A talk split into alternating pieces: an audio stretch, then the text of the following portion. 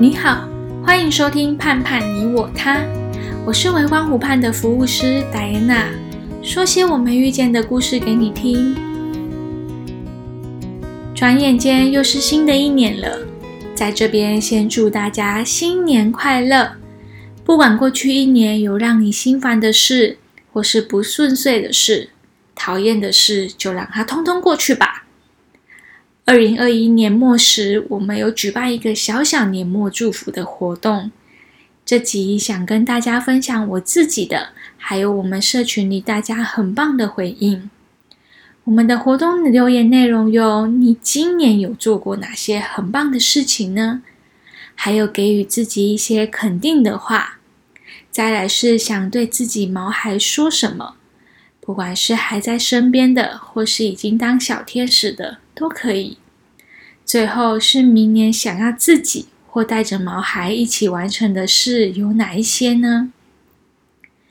在前几次的发文中有跟大家提过，我会想成为宠物临终服务师，最大的原因是因为我已经离世的狗狗仔仔。所以对我来说，今年最棒的事就是成为宠物临终服务师了。这不单单是仔仔离世后我的梦想，更是我上一年最大的愿望了。虽然从经历仔仔二零二零年离世到二零二一年初的前几个月，我都是在比较低潮的状态，但我也很感谢我自己在二零二一年中重新再步上正轨。也是在这时候，我进入了微光湖畔。我觉得我很棒，也谢谢我自己继续往前走了。当然，这后面最大的功臣就是仔仔。谢谢仔仔陪伴我好几年的快乐时光。未来我也会继续带着你给我的动力，继续努力。最后，我平常就不是一个会给自己设立目标的人。因为对我来说，人生最大的目标就是希望自己还有身边的大家平安健康。看着大家所发的每一字每一句，心都暖暖的。其实当初在设立这个活动时，并没有把对象设立在一定是自己的毛孩身上。但是当看着大家回复离不开的是自己心爱的毛孩，有的人努力工作，为的是家里的毛孩。有的人努力增进厨艺，也是为了家里的毛孩；还有人努力面对病情，为的更是家里的毛孩。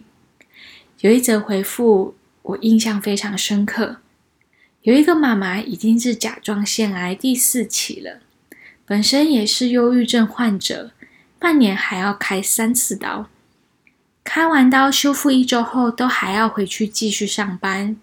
这中间，她还经历了猫女儿的过世。尽管身体再多的不适，但她很努力的治疗，为的就是现在的猫儿子。他在今年的目标是他希望自己能够勇敢面对即将失去猫儿子的事，并且妥善的照顾他、陪伴他。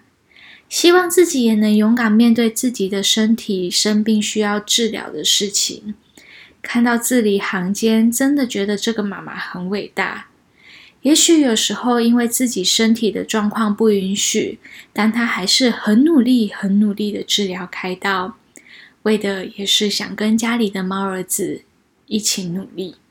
其实，在年末祝福活动的这四个问题，不仅让我回顾那一年我自己的成长，更让自己在今年有前进的动力。这不会是一个写下来就不存在的事，而是我们会带着这份自己的加油，也带着毛孩的那份爱，继续努力。也希望不管现在的我们怎么样，我相信今年的我们一定会更好。谢谢你的收听，我是微光湖畔的服务师戴安娜，欢迎追踪我们的脸书以及 IG，每周四晚上欢迎收听盼盼你我他。我们下次见。